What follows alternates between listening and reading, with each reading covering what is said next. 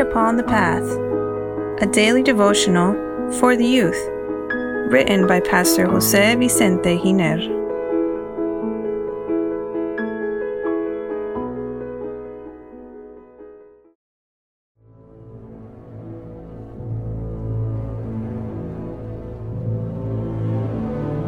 November 17, they would mock the Messiah.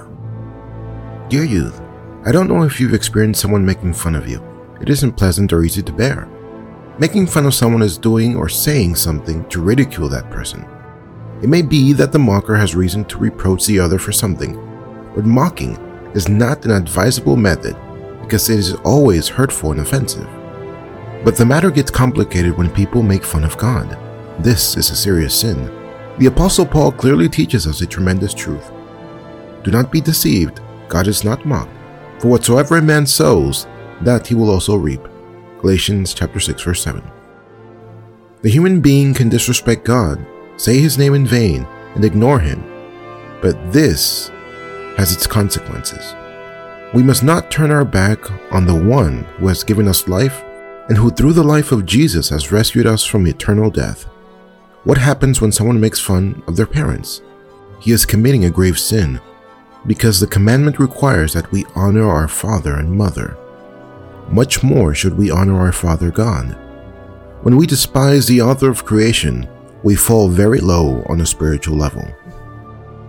That is precisely what is outlined in relation to Christ. In Psalm 22, verses 7 through 8, it says, All those who see me ridicule me they shoot out the lip. They shake the head, saying, He trusted in the Lord. Let him rescue him. Let him deliver him, since he delights in him. This happened literally on the occasion of the crucifixion of Jesus. The Gospel says, Likewise, the chief priests also, mocking with the scribes and elders, said, He saved others, himself he cannot save. If he is the king of Israel, let him now come down from the cross, and we will believe him.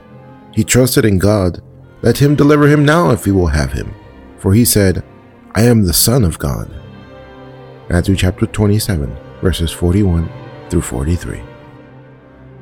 What moves me the most about this scene, dear youth, is that the representatives of the people of God, that is, the chief priests, along with the scribes and elders, made fun of Jesus.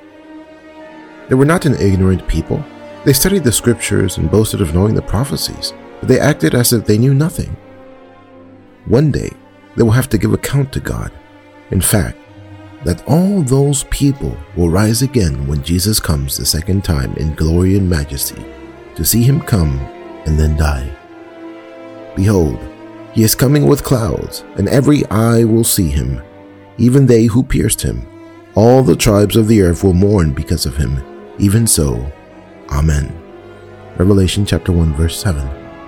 Dear youth, Today, thousands and thousands do not know that with their lives full of sins, they are making fun of the Lord Jesus Christ, especially for despising his sacrifice and not accepting him as their personal Savior. May this never be our case. May God bless you, and may you be happy.